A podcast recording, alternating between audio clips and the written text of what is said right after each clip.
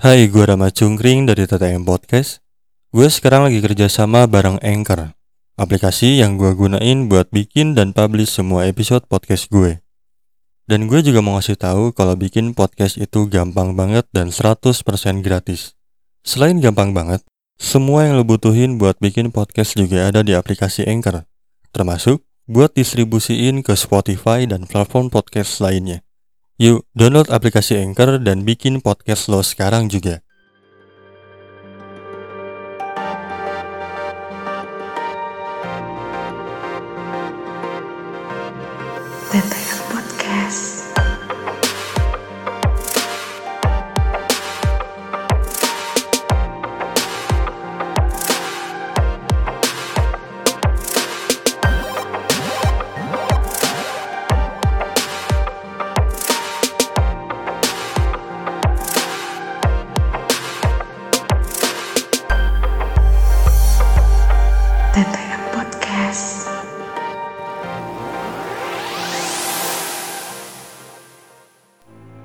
Sebelum episode ini dimulai, rasanya belum terlalu terlambat untuk mengucapkan turut berduka cita yang sedalam-dalamnya kepada Bapak Ridwan Kamil dan keluarga atas kepergian Ananda Emeril Khan Mumtaz.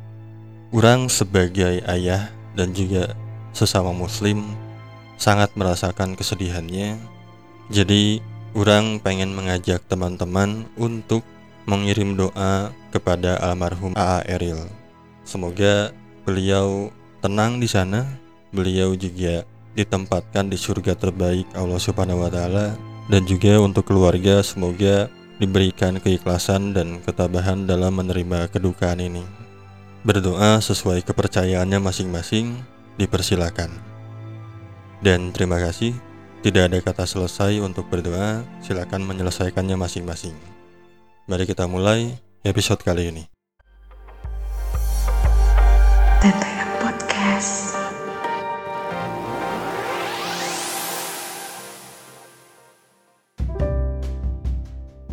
Episode kali ini eh orang gak sendiri, orang mau ngobrol-ngobrol sama salah satu teman orang yang orang kenal di komunitas The Podcaster Indonesia. Ada Willy. Halo Will. Halo? Ini kayaknya ya, ini akan menjadi episode yang paling niat buat orang karena Will gini Will. Pertama, ini ngerekam eh, tanggal 13 ya, hari Senin. Dan rencana diupload malam ini juga. Dan ini kita baru ngerekam sore anjir. Mantap memang Gila anjir. Janjian dari siang ya Cuma banyak kendala ternyata Iya banget banget. Eh sorry, mana itu sekarang tinggal di mana sih? Di di Bandung sekarang Oh di Bandung. Di Bandung Jadi orang Bandung sekarang ini Eh mana ini enggak? Tadi pas lagi rame-rame di daerah apa Pakuan ya gedung Pakuan tuh hmm. jauh nggak dari kantor mana? Enggak, enggak terlalu jauh justru itu Jadi rame dong di jalan. Rame, rame banget Cuma kalau mau ikutan ke sana kan nggak enak ya Kita titip doa aja lah, kirim doa aja kalau gitu Saya Ya, juga ya, turut ya. berduka cita lah buat Kang Emil Ya. Karena gitu. ngerasain jadi seorang bapak juga kan gimana ya ah berat lah sulit untuk Berat. diungkapkan kalau kayak gitu tuh Nah, nah ini ini ini yang pengen dia omongin. Tapi sebelum ke sana, mana itu asalnya tinggal di Jakarta kan kalau nggak salah. asalnya iya Jakarta Emang asli Jakarta. iya asli Jakarta Jadi ke Bandung ini emang tugas kantor aja. Emang dapat kerjaan di sini dapat kerjaan di di Bandung Oh, Ya bukan udah. dipindahkan ke Bandung, bukan. bukan bukan dipindahkan waktu itu lagi nyari Oke. kerjaan Jakarta udah di ban kayaknya nih udah diblokir nama saya di Jakarta ya Kirain- jadi Kirain mana dipindahin gitu. enggak emang dapat kerjaannya di Bandung Terus anak istri di mana? Nah ini buat yang belum tahu nih ya Saya LDR dari dari anak itu udah sejak dia umur 4 bulan sebenarnya Oke, ini sebenarnya buat teman-teman yang lagi dengerin, ini eh, Willy ini kalau nggak salah seingat orang punya anaknya nggak jauh beda sama orang ya umurnya ya. Iya beda beda berapa bulan doang kita Eh, anak mana sekarang berapa tahun? Setahun setahun berapa bulan nih Setahun tiga bulan. Oke, berarti emang Setahun tiga bulan segitu sekarang. ya. Anak orang baru setahun. Iya kan beda tiga bulan ya. Iya beda. Iya, Iya benar-benar beda tiga bulan. Bulan Maret dia lahir. Tapi nikahnya duluan siapa? Kalau gua di 2020 Februari Oh, sama berarti nggak jauh beda. Langsung ya, talk chat kita ya. langsung langsung tahun depan itu. Ta eh tahun itu juga iya. Pertengahan Iya tahun. kan? Iya. Iya, Itu iya, juga nggak nggak ada gimana ya tiba-tiba aja udah dapet ya namanya titipan kan dapatnya berkat kan kita Eh, nggak tahu lah ya Nggak ada yang tiba-tiba dong. Itu kan Anda melakukan dulu gimana sih?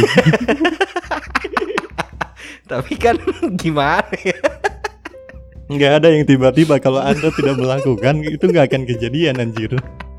tiba-tiba aja eh, eh jadi eh, geblek. Tapi ini ini orang juga sebenarnya ngedengerin podcast mana ya yang Bang Bando itu dan orang sengaja nyari konten yang sangat relate. Dan kebetulan ada tuh dua tuh ngomongin ada anak. betul itu itu sebenarnya tagnya udah lama.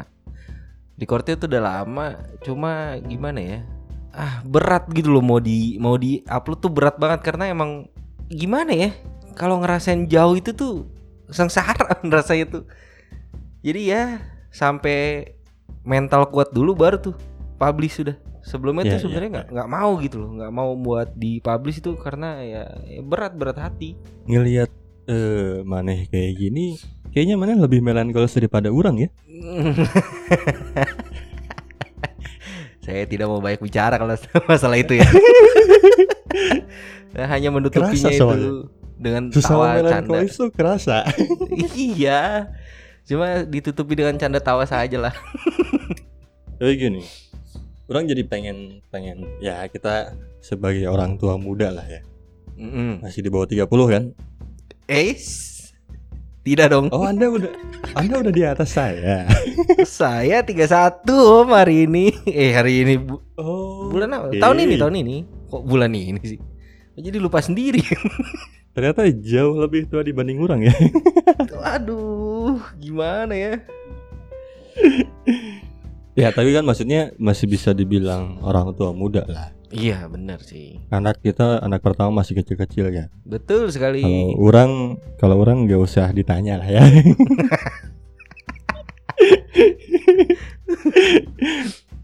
Tapi eh orang jadi pengen nanya ini. Ini kan sharing antar bapak ya. Iya. Ketika anak maneh lahir, Mm-mm. pertama ngegendong rasanya gimana? Ini mau jawaban terus terang atau gimana nih? Ya terus terang dong. Gimana sih? Kalau buat ngegendong bayi ya, ngegendong bayi itu sebenarnya udah ngerasain lama nih. Tapi kalau emang anak sendiri, perasaan yang istilahnya udah biasa ngegendong bayi karena kan adik-adik saya itu kan dari kecil udah udah pernah saya gendong ya semuanya ya dari bayi. Kalau untuk Ya. ngerasain ngegendong bayi mah udah biasa gitu. Tapi untuk perasaan bener-bener ngegendong anak sendiri baru pertama lahir itu campur aduk men rasanya. Dari sedih ada, seneng ada, terharu ada, semuanya itu ada tuh. Bener-bener rasanya tuh kayak eh, gimana ya? Takut, takut juga ada takut. Takut nggak bisa jadi orang tua yang baik sebenarnya. Rasanya tuh gitu. Ya, ya, Senengnya bener-bener ya, ya seneng banget lah. Entah gimana lah, susah juga sih sebenarnya buat ngungkapinnya. Tapi itulah yang dirasain. Tapi eh, sedihnya kenapa? sedihnya tuh lebih sedih ke diri sendiri ya maksudnya kayak gimana ya ini sorry ya kalau belepotan ya karena gue agak susah buat deskripsiin sebenarnya sih jadi kayak ada rasa tuh kayak aduh kalau misalnya gue jadi bapak terus nggak bener. Terus gue tiba-tiba entah gimana gue meninggal duluan sebelum anak gue gede atau gimana. Lebih ke khawatir sih ya kalau kayak gitu ya. Jadi gimana ya rasanya tuh kayak gitu gitu loh. Ya, karena ya, kan ya. gue ngerasain kayak gue emang punya bapak gitu, tapi meninggal pada saat baru selesai kuliah banget, mau kerja, itu udah hilang gitu, udah nggak ada tuh sosok bapak. Nah gue takut, gue Ah. takut hal itu terjadi gitu loh, dan ngerasain kayak, aduh jangan sampai anak gue kayak gitu gitu, loh. karena nanti gue duluan atau gimana gue nggak mau kayak gitu. lebih ke situ jadi lebih ke takut lebih ke takut sih ya kalau kayak gitu ya Iyalah, iyalah. lebih lebih ke situ sih Udah berpikir sejauh itu banget ya. iya entah kenapa ya bisa kepikiran kayak gitu padahal kan ya gimana ya orang yang begini gitu tiba-tiba ngegendong anak semua rasa itu tuh bener-bener turun gitu aja udah semua rasanya tuh bener-bener kayak oh kok kayak gini ya kok jadi gimana gitu rasanya tuh ah sulit lah Ya, ya, ya, ya. Jadi, jadi orang malah ini ya. Ini yang tadi tuh jawaban maneh itu Hah? harusnya disimpan di akhir karena itu pertanyaan terakhir orang nanti. Tapi orang jadi pengen ngomong juga. Gak apa-apa, gak apa-apa. Tapi Ah, maksudnya gini, kita eh, sebagai orang tua pasti punya rasa ketakutan lah. Beda-beda rasa takutnya gitu terhadap anak. Kalau orang sih lebih gini, kan tergantung eh, pengalaman masing-masing ya. iya Orang itu bukan mikir takut ketika orang mati dan dia kayak gimana enggak. Hmm. Bahkan orang itu lebih takut gini. Ketika orang masih ada, Hmm. masih hidup nih. iya Terus anak orang terjadi sesuatu lah yang bikin mentalnya jatuh. ah Orang takut dia tuh sangat kesulitan untuk ngebangkitin mentalnya lagi. Itu yang paling orang takut. iya iya iya ngerti ngerti Karena eh karena mungkin emang pengalaman hidup orang juga sangat erat dengan mental gitu. ya. Hmm. Orang pernah mentalnya jatuh banget dan di saat itu tidak ada sosok ayah di samping orang gitu. Orang struggle-nya minta ampun gitu. iya sih Nah, itu yang orang takutkan. aduh nggak kebayang lagi gitu Iya. Tapi eh untuk eh apa ya? Meminimalisir kali ya hmm. rasa takut kita masing-masing. Kalau Mane ngedidiknya akan seperti apa atau mungkin udah mulai dari sekarang hal yang kecil-kecil. Kayak gimana? ini gimana ya bilangnya ya? karena karena jauh juga ya posisinya nih ya karena posisi LDR sama anak itu tuh kalau kalau ketemu doang gitu loh bisa berusaha buat apa bilangnya menerapkan didikan-didikan asli dari kita sendiri gitu kan tapi kalau Iya, iya. karena jauh titip sama orang tua gitu kan ya jadi lebih banyak apa ya masukannya tuh dari mereka gitu loh jadi kalau misalnya ditanya kayak gitu untuk menanamkan semua ajaran-ajaran dari kita pribadi sebagai orang tua, kalau gue sendiri tuh kayak gimana ya bilangnya? Karena sistemnya itu bener-bener virtual gitu, cuman cuman video call doang dan itu kan nggak nggak nggak nggak intensif, terus juga nggak Kurang efektif lah ya. iya nggak efektif nggak nggak bisa secara langsung juga itu jadi agak susah jadi kalau tadi gue bilang itu pas ketemu langsung itu tuh cuman kayak misalnya nih gue lagi jalan-jalan nih sama sama anak gue lagi berduaan aja nih. Maminya lagi ke mana gitu. Iya. lagi lagi mencar gitu berduaan doang. Itu itu gue bilang-bilangin gitu loh. walaupun mungkin dia nggak bisa ngejawab ya. Nggak bisa nggak bisa jawab atau gimana. Tapi kan kalau dari dari buku-buku yang gue baca dari semua yang pernah gue tonton gitu loh untuk untuk mendidik anak itu gimana katanya di, dikasih tahu aja itu bisa bisa ngerti gitu loh. Nanti itu akan tertanam di otaknya dia dan dia bisa nanti suatu saat nanti itu kayak oh gini oh gini. Gue gue sih lebih ke arah situ. Jadi kalau misalnya apa ya gue gue kasih tahu. Dibisik-bisikin gitu loh diajak ngobrol gitu. Kalau gue kayak ya, ya, gitu. ya. karena untuk anak umur setahun juga kan masih ya masih sebebas-bebasnya dia lah ya Ya, ya. Tapi tapi gini, yang orang pelajari juga ya, anak umur setahun pun juga sebetulnya sudah mengerti, iya itu dia sudah mengerti apa maksud kita gitu. Mm-mm. Orang dikasih tahu eh, sama nyokap, kasih tahu dari sekarang karena biar lama kelamaan dia ngerti sendiri gitu. Ah, ah. Jangan menganggap bahwa anak ini karena masih umur satu tahun belum ngerti, nggak justru paham, salah iya. katanya. Iya iya iya itu karena emang orang juga mulai lah kecil-kecil kayak misalkan hal sesimpel kayak salam gitu ketika orang balik Hmm. salam gitu diajarin terus ketika ngambil makanan pakai tangan kanan gitu hal-hal yang sesimpel itu aja emang harus apa ya diterapkan sejak dini gitu. Iya sih. Eh tapi kalau sorry nih ya, sorry gue potong nih, gue penasaran nih. Kalau misalnya dibilang untuk kayak makan gitu, tangan kanan gitu kan. Emang tangan kanan kan istilahnya tangan-tangan yang sopan lah ya. Cuma Ya, kalau ya, ya. misalnya ini nggak tahu ya, ini ini menurut pandangan pribadi gue ya. Kalau misalnya dia emang kelihatannya lebih aktif di kiri, Kidal ya, kidal ya. iya kidal. misalnya kidal gitu kan. Kenapa sih harus kalau kalau kalau dilihat dari apa ya bilangnya? ya? Dari ajaran orang tua zaman dulu kan selalu dibilangnya kiri tuh nggak baik gitu kan. Cuma Ya, ya, ya, ya. seiring perjalanannya waktu gue kalau misalnya ngelihat anak-anak gitu ya, anak-anak kecil kidal apa segala macem malah ya biarin aja sih gitu loh. Dan anak gua terus terang ya itu lebih efek eh lebih efektif lebih lebih aktif tuh kiri loh. Dan gue selalu kalau misalnya dia apa, gue biarin tangan kiri. Dan ya tapi tetap kita kasih tahu kalau misalnya misalnya dia nerima makanan gitu kita kasih gitu kan. Pakai tangan kanan. Nah ntar terserah deh dia mau makan pakai tangan kiri terserah terserah dia mau mau gimana.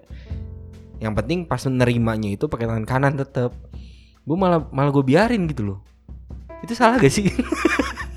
Eh, eh, sebenarnya gini, kita kan eh, untuk umur sekarang belum tahu apakah anak itu kidal atau enggak gitu ya. Hmm, Akan selalu ada kemungkinan. Kalau orang sih berpikirnya diajarin mah tetap harus. hmm, Kalau buat orang ya, hmm. tetap diajarin gitu. Kalaupun memang dia emang kidal kan lama kelamaan bakal tahu gitu.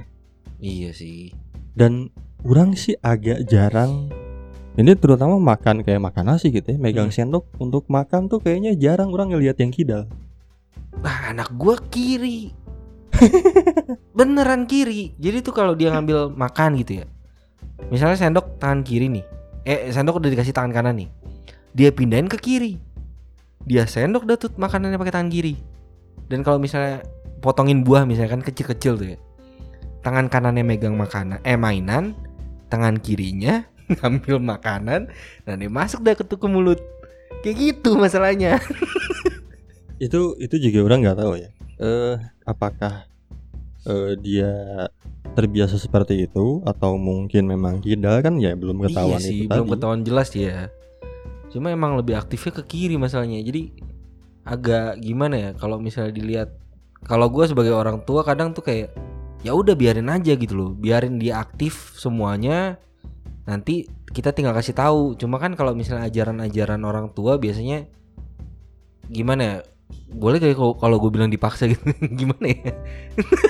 Ya ya ya ya. Agak-agak gimana ya? Udah lu harus pakai tangan kanan gitu loh. Ya ya. ya. Namanya juga kita masih belajar lah. Iya sih. Sama-sama masih belajar. Baru satu tahun kan menjadi orang tua. Iya bener. Iya agak-agak Jadi, Kadang-kadang nabrak masih ya? ngeraba juga. Iya benar. iya agak nabrak sama ajaran orang tua zaman dulu gitu kan. Kadang ya mau gimana lagi lah. Tapi tetap Iya iya. ya tetap dihormatin lah apa yang baik kita ambil kan biasanya. Ya begitu lah emang. Ya, ya benar-benar. Tapi orang tertarik tadi kan mana LDR ya? Anak sama istri di Jakarta di rumah orang tua istri atau orang tua mana? Orang tua istri. Istri, istri Oke. tuh bareng sama gua. Kalau anak di Banjarmasin. Jadi kita mencar semuanya tuh kita mencar. Hah? Jadi tuh gue LDR Jadi- tuh cuma sama anak doang. Pada saat Jadi anak sama siapa di sana? Di Banjarmasin. sama sama neneknya sama kakeknya sama saudara-saudara Kakek dari sana. lu. nggak dari istri Oh. kalau nyokap gua nggak mungkin jagain di sini karena sendirian kan bokap gua udah nggak ada adik-adik gua kerja nggak mungkin nggak mungkin jagain apalagi umur-umur sekarang umur-umur setahun itu lagi aktif-aktifnya dan Iya, butuh banget, perhatian banget. ekstra kan Iya, iya. nggak mungkin Oh, orang Jadi, pikir sama istri anak tuh. enggak berapa Anjing, lama makin ya? berat dong. Ya iyalah. Bener-bener sendiri dia mentalnya udah kuat di Iya, Nanti udah gede Ud- dilepas udah, udah. kuat ya. udah jauh dari anak gitu LDR. Eh, Iya, sekarang gue jauh dari Eh, istri juga. ditambah LDR sama istri tuh nggak nyaman anjir. Eh, makanya berat men hati gue tuh berat sebenarnya. Cuma ya gimana? Gue sering bilang ke ke bini gue kan, gue bilang tuh kayak lu ngelihat gue mungkin ketawa-tawa aja, tapi tuh hancur men hati gue tuh hancur. Gue jauh dari lu gue jauh dari anak. Ih gila berat men sumpah. Iya iya, apalagi kalau tidak tersalurkan kan kan semakin pusing Nah ya. itu dia. Kamar mandi jadi solusinya. Kamar mandi aktifin VPN Kelar dah. Cuma kan beda ya Iya iya iya, tapi tapi tapi orang beneran tertarik terhadap yang tadi. Ketika karena ada ada kadang-kadang gini, kalau orang sih khawatir ketika anak orang di masa-masa emang dia dapat pendidikan yang seharusnya cukup dari orang tuanya, Iya ketika ada orang lain yang terlalu banyak masuk, orang takut justru eh, pihak orang lain yang eh, nempel banget gitu pendidikannya. Orang nggak nggak apa ya, nggak menganggap bahwa pendidikan dari nenek kakeknya itu buruk nggak, Hmm. tapi berdasarkan pengalaman kembali lagi dan berdasarkan apa yang orang lihat, sayangnya kakek nenek ke cucu dan ke anak tuh beda, Beda Beda banget beda banget. Beda kebanyakan kakek dan nenek itu lebih ngemanja. Betul sekali Emang Nah. begitu Kalau orang sih khawatir ya ngelihat kayak gitu. Mana sendiri khawatir nggak? Khawatir Awalnya tuh gue khawatir banget Karena gue salah satu orang yang Lebih deket ke kakek sama nenek sebenarnya Nah itu. Nah itu Jadi tuh kayak kalau mau dilihat ya, kalau mau kita kilas balik nih, zaman-zaman kecil, gue dulu tuh malah dibilangnya anak yang kurang ajar, karena selalu dimanja, posisinya gitu. Ya iya iya. Kalau misalnya orang tua gue marah-marah, yang ngebelain pasti kakek nenek. Nah itu, Hmm. itu sama, sama khawatir juga sama. Oke Sa- oke. Sama persis kayak gitu. Cuma ya gimana ya, jadinya tuh berhubung keadaan yang tidak memungkinkan, jadi ya gimana ya? Jadi pas balik lagi, pas kita ketemu nih, pas gue ketemu sama anak gue gitu, ada momen kita ketemu. Nah di situ gue bilangin harus kayak gini ya. Maksudnya tuh gue gue ajarin tuh kayak kalau misalnya minta apa nggak usah maksa atau gimana ya kayak kayak ngebilangin orang sewajarnya lah kayak gimana gitu loh. Ya iya iya. Terus kan dia kelihatan kan adatnya kayak gimana kan. Apalagi kalau minta sesuatu gitu loh. Apalagi kalau pas lagi nonton sambil makan. Oh itu udah ngamuk-ngamuk setengah mati tuh. Nah Nah di situ gue bilang nggak boleh kalau misalnya kayak gini.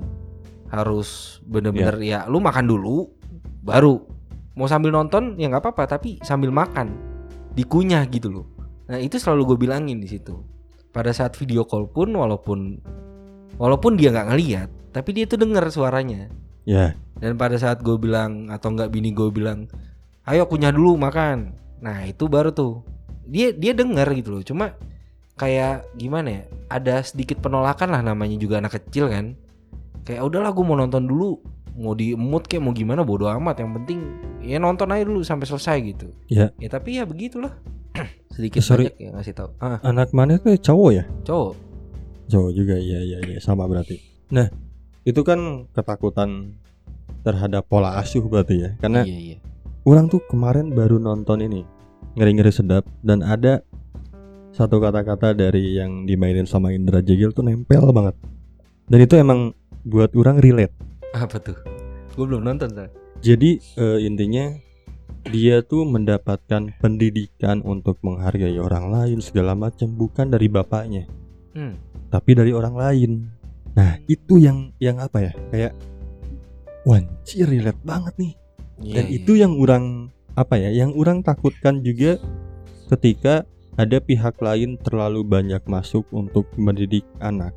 Balik lagi, orang bukan gak percaya, tapi orang gak mau yang apa ya? Ya namanya juga egois orang bapak ya.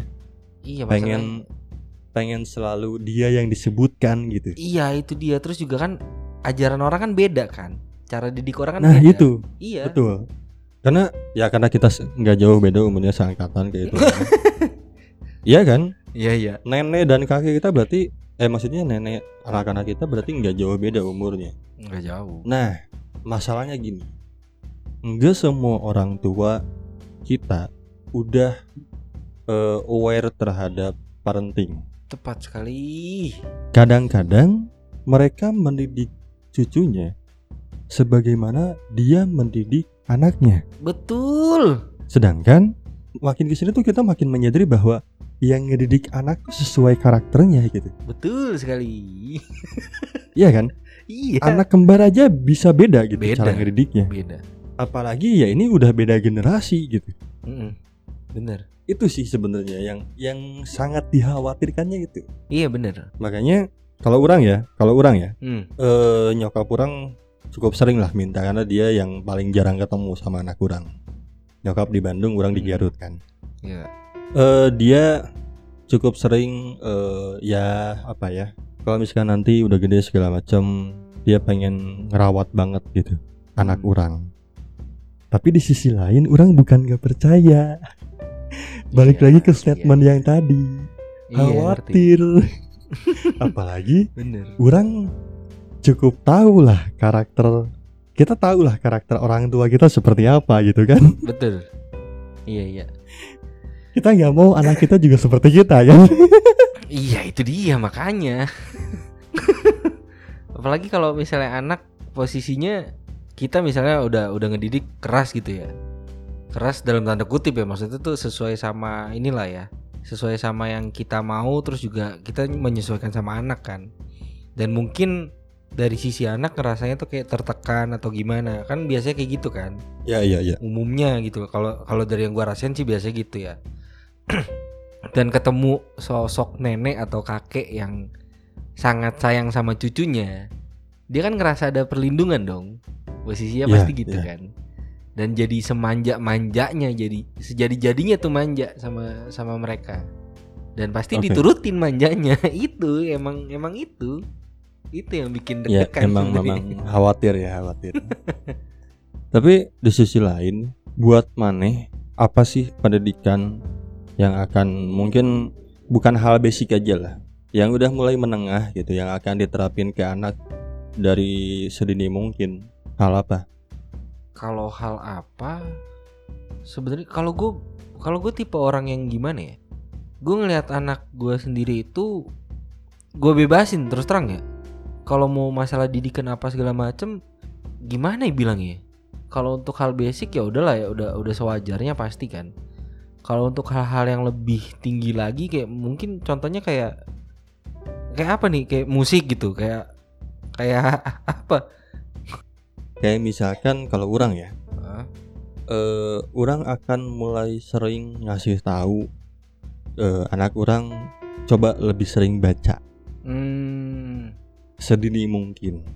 Bahkan orang akan mulai ngejijelin kalau emang dia udah ngerti baca, baca apa pun. Orang akan ngasih dia eh, buku terus-terusan sesuai umurnya ya. Hmm. Ya, ya. Orang ini dapat eh, dapat ilmu ini dari dosen orang. Jadi dia itu dididik sama orang tuanya dari kecil itu dikasih buku, disuruh baca, dikasih waktu seminggu, terus ketika udah selesai bacanya diceritain ke orang tuanya, ke bapaknya. Oh, Dari buku itu poin apa yang bisa diambil atau dia tuh nangkapnya seperti apa. Bahkan dari hanya sekedar mungkin kayak eh, komik segala macam kayak gitu-gitu. Pas awal-awal dia tuh selalu dikasih hadiah. Tapi karena emang tiap minggu rutin kayak gitu. Akhirnya ketika hadiahnya lepas, bukunya tetap nempel. Jadi edik. ah iya iya iya, ngerti ngerti. Nah, itu yang orang salah satu yang akan orang terapkan Hmm, hmm, hmm. Se- sejak dini lah. Kayaknya itu yang pertama yang akan orang sangat terapkan karena orang menyadari orang males baca. Jujur gitu, orang tergolong orang yang males baca. Orang bel- banyak belajar dari visual biasanya, Iya sih, bukan dari baca. iya beda-beda sih emang orang ya. Nah, kalau mana apa? Kalau gua itu gimana ya? Karena dia masih umur segitu, gimana ya bilangnya ya? Kalau kasih buku, iya kasih buku. Tapi lebih ke ngasih apa ya? Bebasin buat dia coret-coret. Ya, ya, Itu ya. hal yang wajar kali ya. Ya, ya, ya. Kalau buku iya udah dikasih juga sama kakek sama neneknya itu udah di udah diinin udah dari kapan tahu gitu loh. Dan gue juga pernah waktu itu lagi nyari buku gitu sama bini gue nyari buku-buku cerita gitu kan. Nah itu dia lebih lebih gimana ya? Lebih apa sih bilangnya? tertarik sih sama buku untungnya ya. Jadi misalnya habis bangun tidur gitu kan, nyari buku buat dia lihat-lihat terus baca-baca. Nah, buku-bukunya itu karena emang buku buku gambar gitu ya. Ada ada gambar misalnya gambar apel, gambar buah-buahan, gambar binatang apa Ya segala basic macam lah ya. Gambar-gambar apa sih kayak sepeda gitu-gitu ya. Nah, dia tuh selalu nunjuk satu satu gambar yang dia suka. Nah, itu ngajarinnya ngajarin ngajarin dia ngenal ngenal sesuatu sih lebih tepatnya ya. Jadi buku yang kita kasih bukan cuman sekedar buku yang dia buat bolak-balik gitu doang. Jadi setiap dia balik satu halaman, per halaman itu kita kasih tahu. Ini loh, ini buah pisang Ya, ya. ini loh ini sepeda namanya ini layangan ini ini kayak gitu-gitu jadinya Ya, ya. Lebih ke situ sih kalau misalnya untuk gambar atau apa baru-baru ini aja tuh megangin bolpen megangin spidol dia coret-coret apa segala macam sambil dia ngoceh-ngoceh Ya. kita ya kasih buat kebebasan dia aja lah cuman cuman situ-situ doang sih nggak yang gimana-gimana tapi kalau gua kadang gua sisipin sama musik biasanya Oh, Jadi waktu oke. itu sempet ketemu eh, pas dia ke sini kan. Pas dia ke Jakarta waktu itu. Pas ke Jakarta, terus kan sebelum-sebelumnya pas video call itu gue sering main gitar sama dia tuh. Ya. Terus juga waktu masih umur berapa bulan ya? Tiga bulan itu pas lagi bini gua kerja, gue sama anak gua. Nah itu gua gua ini main gitar di samping dia gitu kan. Gua eh cuman asal-asal doang nyanyi nyanyiin buat dia segala macem. Nah di situ kan udah mulai kenal tuh nada-nada apa segala macem. Sampai akhirnya pas LDR itu pas video call gua kasih mainin gitar apa musik-musik. Pas ketemu gua kasih pegang langsung tuh gitar gua. Ah, oke. Nih. Nah dia mainin Dia walaupun metiknya masih ya begitu namanya anak kecil kan Dia metik-metik segala macam Nah mulai tuh ke situ sih lebih ke musik ke waktu itu gitar terus juga gua kasih lihat video-video yang misalnya drum cover solo Oh. buat apa sih? Cover-cover lagu apa segala macam tapi drumnya doang. Nah dia ngikutin tuh. Oke. kalau kalau gue gue selipin itu. Gue sisipin musik-musik apa kayak gitu-gitu sih. Selain buku. Kenapa lu lu ini apa? Berharap dia menjadi musisi? Udah gede ya atau apa? enggak enggak. Karena emang gue gue suka musik banget dari dulu. Cuma tuh gue nggak bisa mainnya gitu loh. Oke. dan gue gue cuman pengen ya mungkin dibilang egois iya kali ya tapi tuh gue cuman pengen ngenalin aja gitu loh mungkin ada satu yang yang dia oke banget nanti nah dia bisa mainin buat gue nanti di hari tua gue ya siapa tahu gitu kan Ya, ya, ya. cuman ngenalin aja Tapi eh, apa ya? Lu akan membebaskan pilihan dia nggak? kalau gue iya Sebesar apa toleransinya? sebesar besarnya gue kalau gue begitu karena Contoh-contoh. contoh paling simpel nih ya misalnya nih kalau untuk eh, apa sekolah sekolah atau kuliah gitu ya. Karena gua dulu itu waktu kuliah di agak mungkin nih bilangnya apa ya di- dipaksa lah untuk ngambil satu jurusan yang gua nggak pengen banget. Dan itu emang udah ya udah lu harus masuk sini gitu. Nah nanti ke anak gua tuh gua nggak mau kayak gitu. Makanya tadi kan gue bilang gua gue berusaha untuk ngajarin semuanya gua kasih tahu semuanya sebebas-bebasnya dia yang dia perlu tahu dalam batasannya ya. Ya, ya. Dan setelah itu kalau misalnya dia tertarik sama satu hal, ya udah silakan ambil. Lu mau tertarik misalnya nanti pada saat kuliah lu mau ngambilnya hukum. Silakan. Atau lu mau jadi apa? Jadi dokter atau lu mungkin mau jadi tentara atau apa terserah terserah lu yang penting lu tahu konsekuensinya sampai mana kayak gimana dan lu harus tanggung jawab itu aja Betul, setuju, setuju, nggak setuju. nggak yang gimana gimana sih gue jadi sebebas-bebasnya dia lah lu mau pilih yang mana yang penting lu tanggung jawab deh Ya, ya. Orang setuju banget itu masalah tanggung jawab karena orang juga sama gitu. Maksudnya orang akan membebas- membebaskan pilihan dia asalkan dia tanggung jawab dengan pilihannya. iya itu sih gue gue lebih ke situ Iya, takut soalnya kalau dia kayak udah padahal milih sendiri gitu tapi ketika misalkan dia gagal malah nyalahin orang Iya, lain gitu. Nggak mau, gitu. nggak mau. gue nggak mau kayak gitu Ya, ya, ya. Ini juga pernah sih gue obrolin sama bini gue kan. Nah, baru mau ditanya. ya urusan urusan nih anak ya udah biarin. Kita tuh ajarin sesuai sama kemampuan kita lah istilahnya gitulah ya. Kita ajarin dan itu kan ya zaman sekarang apalagi nanti pas dia gede kan kita nggak tahu ya perkembangan teknologi sampai mana kan. Cuma ya kita kita bebasin lah dia belajar sampai mana gitu loh ya waktu itu sih obrolan diskusi itu berjalan dengan mulus ya. Maksudnya itu ya oke kita kita berusaha buat kasih yang terbaik lah buat dia. Nanti pilihannya apa ya terserah dia. Yang penting dia tanggung jawab. Untungnya ya kan biasanya ada ada perdebatan kan di situ kan. Ya, iya benar-benar Tapi- pasti ya selalu ada, selalu ada. iya tapi ya untungnya ya begitulah. Kesepakatan kita sama ya udah. Yang penting kita berusaha buat semaksimal mungkin lo support dia kayak gimana Iya, iya, iya. jadi nggak ada paksaan lo harus ini lo harus itu jangan nggak nggak enak karena gue ngerasain kayak gitu dan nyeselnya tuh sampai sekarang sebenarnya kenapa saya tidak membangkang dulu Masih ada ternyata ya penyesalan-penyesalan ya. iyalah kenapa saya tidak membangkang dulu kan cuma mikir itu doang dulu Iya, ya. orang jadi keingetan ini sih. Orang ini sebelum punya anak ya.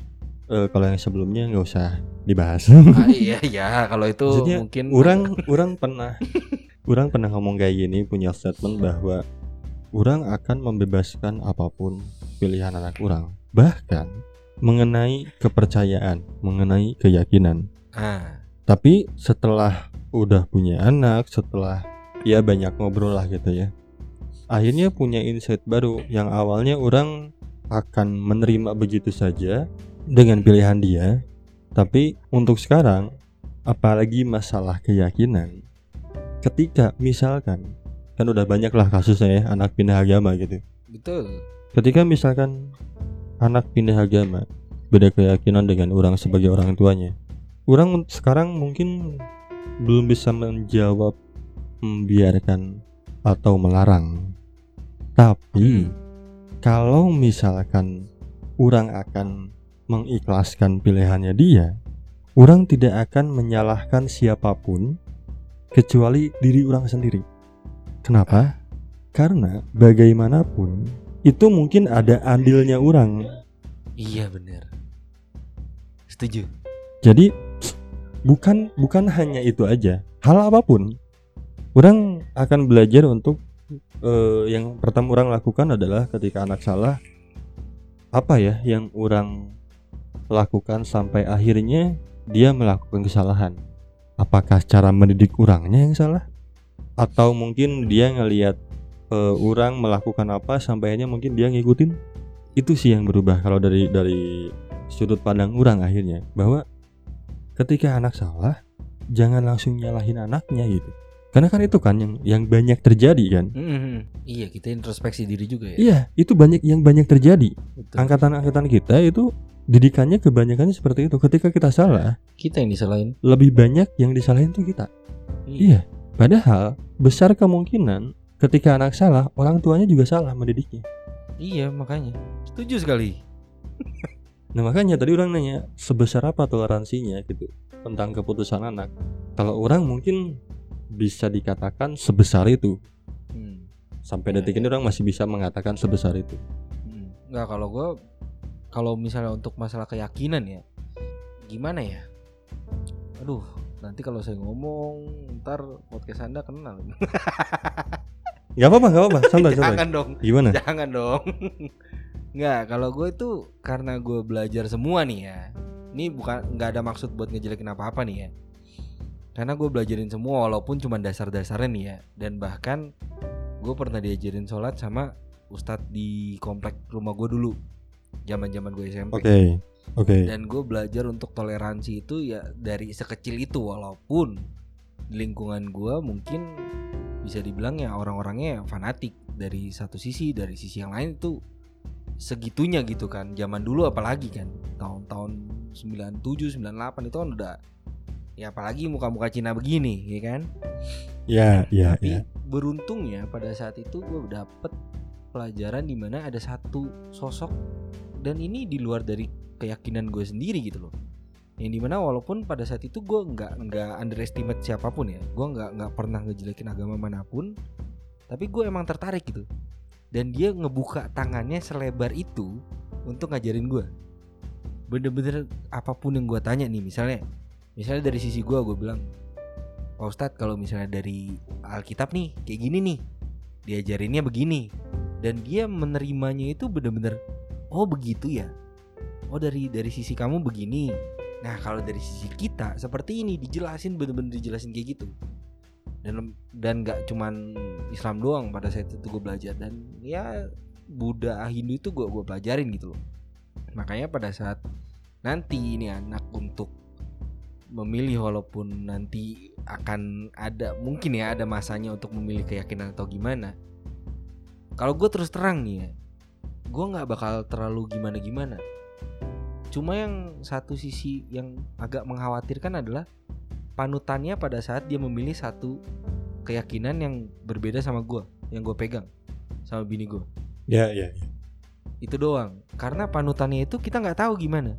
Kalau misalnya emang panutannya benar itu ya bersyukur alhamdulillah puji Tuhan gitu kan. Ya, ya. tapi kalau misalnya tiba-tiba dia melenceng atau gimana kan kita nggak tahu. Betul. nah itu doang ketakutan gue itu. Walaupun ya untuk sisi gue pribadi ya ya ya itu pilihan sebenarnya.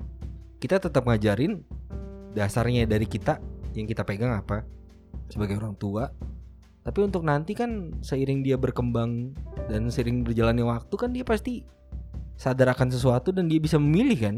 Iya, nah itu iyalah berkembang namanya juga. iya ketakutan gue cuman itu doang gue takut kalau misalnya nanti pada saat itu mungkin terjadi atau ya nggak tahu lah gimana panutannya itu loh yang takutnya salah kalau untuk kebebasan untuk memilih keyakinan ya Ya, ya. kalau untuk jalan hidup ya yang penting dia tanggung jawab aja udah sama sih keyakinan juga cuma ketakutan gue itu doang sih Ya, ya.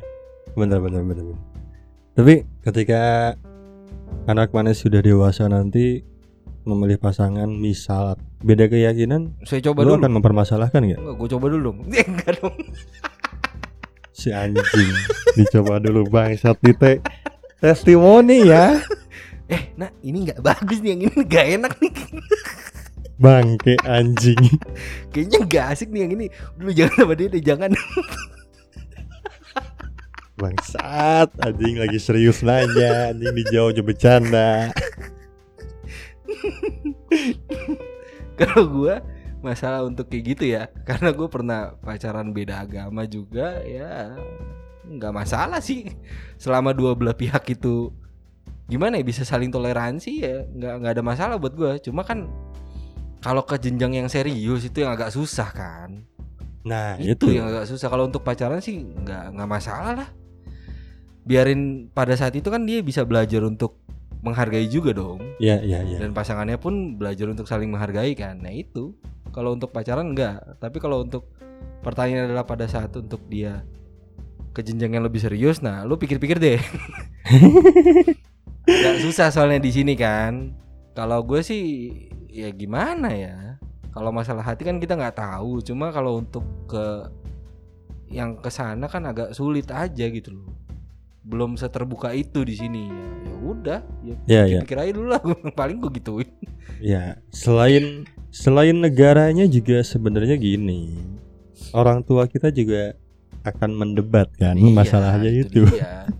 kalau kaitannya ke orang tua lagi ya berat Jadi maksudnya kalaupun kita membiarkan akhirnya ya udahlah selama lo tanggung jawab gitu ya. iya Tetap kan dari pihak orang tua kita selama orang tua kita masih ada, iya nah itu tuh yang yang akan menimbulkan prahara nih. iya bener itu dia mungkin orang tua dari pasangan anak kita slow juga kan santai-santai aja tapi ya dari pihak kakek neneknya ya itu Ya. yang masih ya. ya emang susah lah kalau misalnya ini mah bilangnya apa ya masih kadang tuh masih ada yang kolot-kolot banget ada yang berusaha untuk terbuka tapi juga Ya. karena udah udah jadi karakter kan jadi agak susah kan apalagi udah selama itu hidupnya Benar, benar, dan benar. udah banyak pengalaman juga ya kita udah nggak bisa ngerubah apa-apa lah Iya, iya. Harapan maneh untuk anak maneh ketika sudah dewasa, apa yang pengen maneh lihat dari anak maneh? ini harapan mungkin sejuta bapak kali ya harus bisa lebih dari gua lah simpel banget ya Iyalah. Tapi memang memang emang benar gitu. iya itu doang Orang juga orang juga dan istri orang mengharapkan hal yang sama. Iya makanya kan gue bilang sejuta bapak nih pasti kayak gini sejuta orang tua lah bilangnya pasti kayak gitu kan Tapi ada yang spesifik gak? Yang spesifik Yang spesifik apa ya? Ah, mungkin ini ya. Gue bakal terbuka nih sama anak gue tentang semua kejelekan gue. Satu itu ya. Ya. Dan benang merahnya adalah gue nggak mau dia ngulangin hal yang gue lakuin. Mungkin ke situ. Jadi tuh, nih, lu udah tahu nih bangsat bangsatnya bapak lu kayak gimana, setai apa bapak lu. Gue gue udah kasih tahu sebagai bapak nih. Dan gue ngobrol sama lu dan gue kasih tahu lu ya lu jangan pernah ngulangin hal yang kayak gini dan jangan pernah terjerumus dalam hal yang kayak gini gitu paling itu Oke. walaupun ya Iya, iya.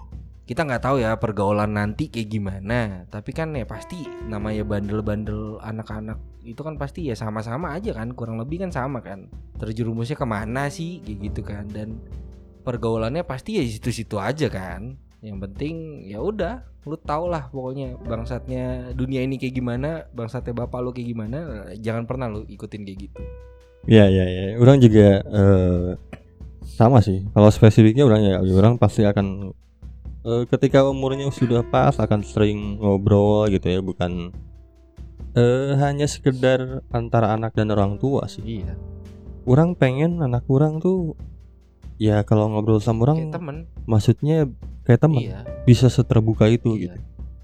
Tetap menghormati sebagai orang tua tapi jangan ada yang ditutupin gitu. gue gue pengen kayak gitu makanya tuh kayak ya ini anak mau kayak gimana juga ya terserah lu mau misalnya lu mau ngerokok apa gimana ya ya udah Nah, itu itu. yang penting lu tahu konsekuensinya kayak gimana itu Nah, iya iya iya. gue cuman berusaha Hal-hal gitu juga. iya gue cuman berusaha tuh kayak gue berusaha buat ngasih tau lah ini kayak gimana karena gue kan nggak pernah dapet itu dari orang tua gue dari bokap gue Iya. jadi ya gue mau ngedidik anak gue sendiri tuh ya udah nih gue kasih tahu nih semuanya nih ini contekannya nih contekan hidup nih gue bilang ya kasarnya gitulah ya Iya iya. walaupun mungkin nggak cocok kali ya kalau gue bilang contekan hidup karena kan beda-beda nih hidup nih cuma kalau gue pasti gue bilang itu nih nih contekan hidup gue nih buat lo nih jangan pernah lo kayak gini ya Oke. karena lu udah udah dapet istilahnya udah dapet apa ya lu udah dapet petanya udah kebuka semua lu tinggal lihat aja nih ini kayaknya jalannya nggak bisa nih di sini nih oh yaudah gue pilih jalan yang lain kan udah tahu semua itu udah kebuka kan ada cheatnya lah Iya iya iya. gue ngasih cheat Ya, semoga kita bisa lah ya. Eh, apa ya?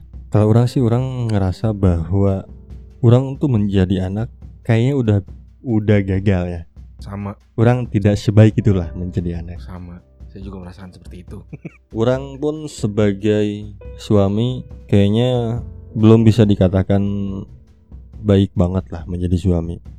Tapi setidaknya orang tidak mau gagal menjadi ayah untuk anak-anak orang dan tadi adalah ketakutan terbesar orang jangan sampai anak orang ketika mentalnya jatuh dia kesulitan untuk bangkit. Buat orang itu yang paling penting. Karena terkait mental ya, masalah sebesar apa pun kalau mental anak kita udah kayak apa ya kayak beton kayak udah tebel banget gitu kita meninggal duluan pun kayaknya kita nggak akan khawatir banget. Iya itu aman kan lah. sebenarnya kekhawatiran kita sebagai orang tua. Iya iya iya bener. Lebih ke situ sih emang. Oke lah. Eh Will thank you ngobrol-ngobrolnya eh, mengenai menjadi orang tua dan harapan untuk anak masing-masing kayaknya salah anda ngundang narasumber gitu. Kenapa salah? Kan kalau orang sih ngelihatnya gini. Saya merasa tidak layak Orang- semua orang layak ketika memang topiknya pas.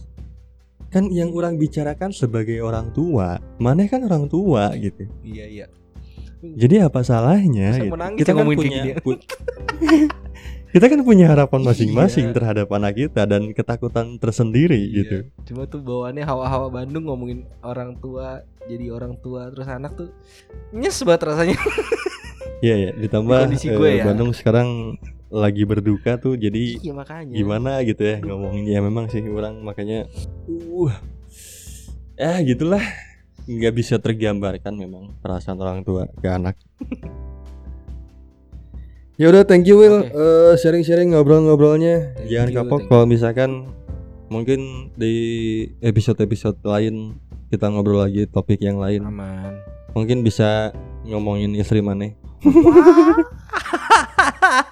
Aduh. gitu aja Dirol dan seperti biasa oh orang lupa. Apa tuh? Orang lupa orang mau kasih tahu buat teman-teman yang lagi dengerin episode kali ini, kalau mau support orang selain hanya mendengarkan, lebih dari mendengarkan, ada link nanti di deskripsi kalau mau traktir kopi atau kalau ribet bisa di bio Instagram eh, pribadi orang Rama Cungkring. Mangga silakan yang mau support dalam bentuk lebih dipersilakan. Cakep. Dan seperti biasa eh, dari orang bahagia sendiri buat apa? Rasa sendiri itu kan gak nyaman. Orang Rama Cungkring pamit undur diri. Dadah.